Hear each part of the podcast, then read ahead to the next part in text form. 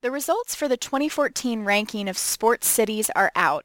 London remains in first place for the third consecutive year. You're listening to the latest Around the Rings podcast. I'm Nicole Bennett.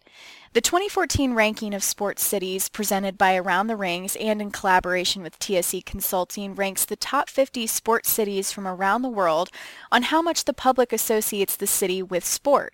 Results are based on a public online vote coupled with an industry vote from sports experts.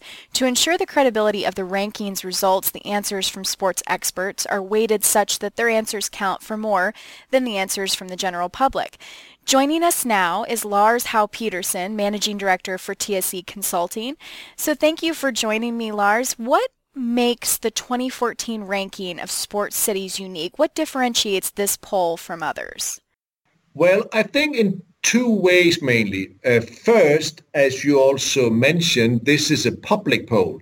It's combined with the views from sports experts, but it's mainly uh, based on on votes from from lots of people uh, around the world who give their opinion. So it's not it's not based on analysis uh, from a small group of people based on on whatever criteria they put in. This is simply what people around the world with some interest in the wider sports world, what they think.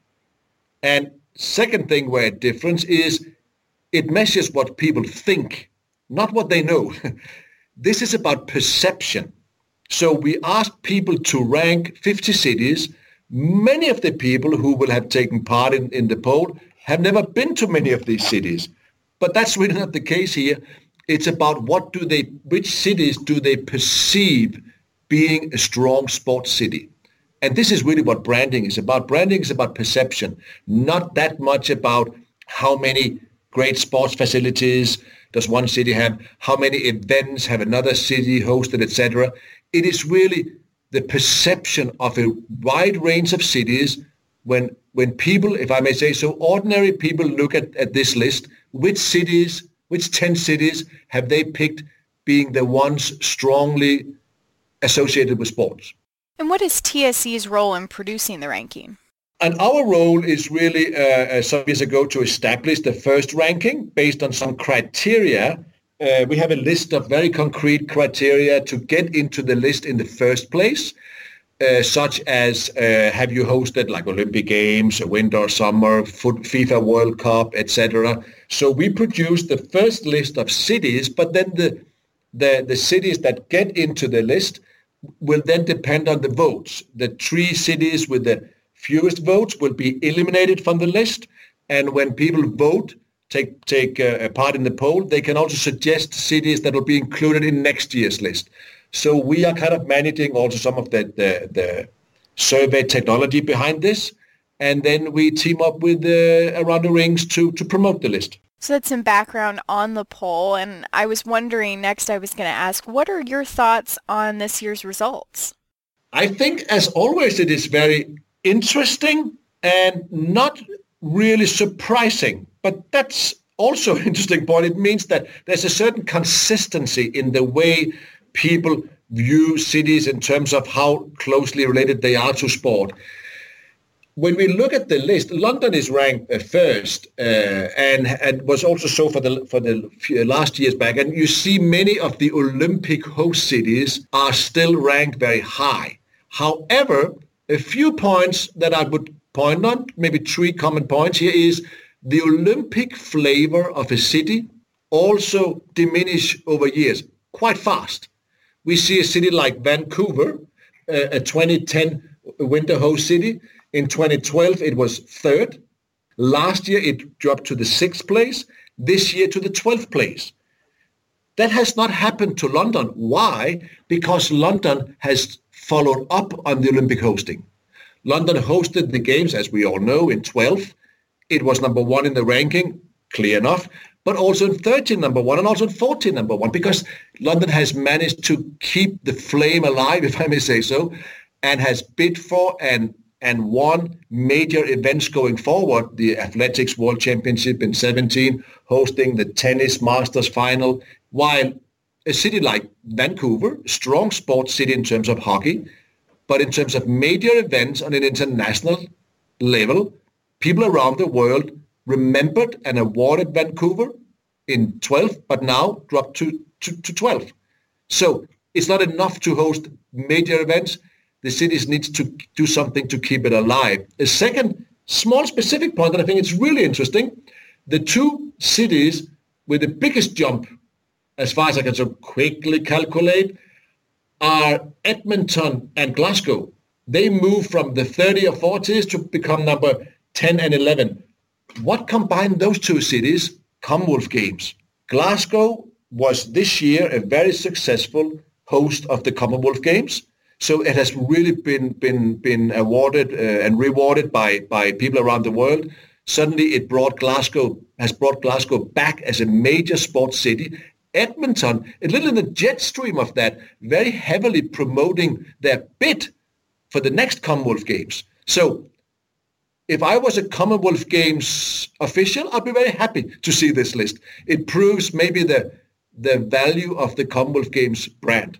Well, I was I was going to ask you, you know, new additions to the top 10 cities include Lausanne, Los Angeles, and Glasgow, and you just touched on why you think Glasgow made the top 10. Why do you think cities like Lausanne and Los Angeles made it into the top 10 this year?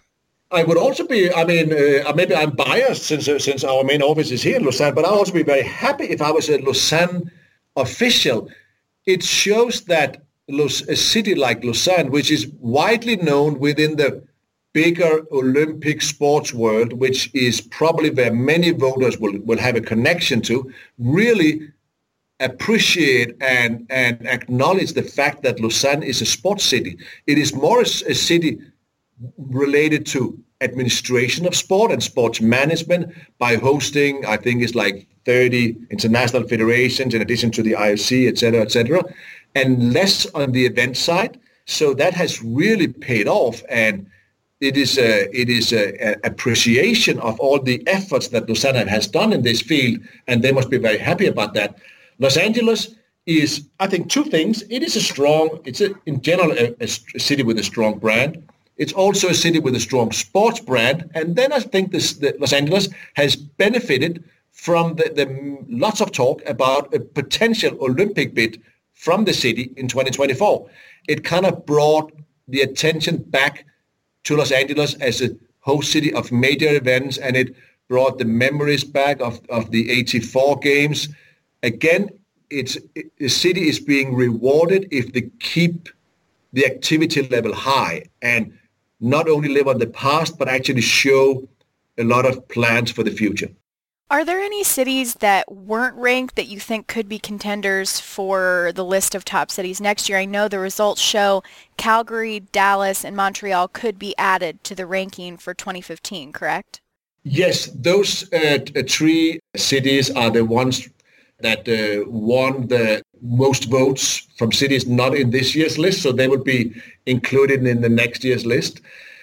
I, when I look at the list, uh, I don't think there's there's cities that are not on the list who would say why are we not there. Uh, of course, there's a lot of cities who would like to be there, but then those cities will have to do more. To to they would have to work more on their on the awareness of the city in terms of sports activities and the image that they that they portray that in order to, to change the perception of, of, of people uh, I think this the, the city actually reflects a quite fair picture of the many cities that are active in this in this field.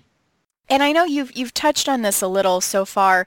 I've read that you you talk about the poll its relation to the evolution of international sports as a community.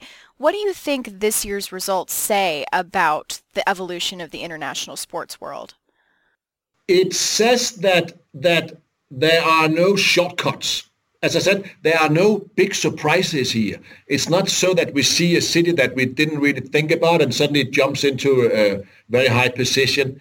It means this is hard work. This is it is a continuous hard work to be known and to be recognized as a, as a sports city. And you need to work on an international level.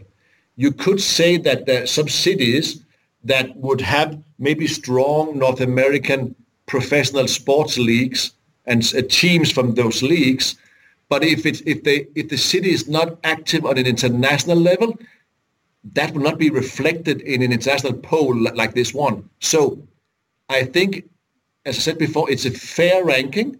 It awards the cities that really are doing an effort, and I think that's basically a good thing. There's not there are no shortcuts. You cannot just you know do easy things and suddenly you you you you jump a lot ahead. This is continuous hard work that would be rewarded in this area. Well, thank you so much for speaking with me and giving us that insight on the 2014 ranking of sports cities. Again, that was Lars Haue-Pedersen, Managing Director for TSE Consulting. Be sure to check into Around the Rings online on Facebook and Twitter. Again, this is Nicole Bennett. Thanks for listening.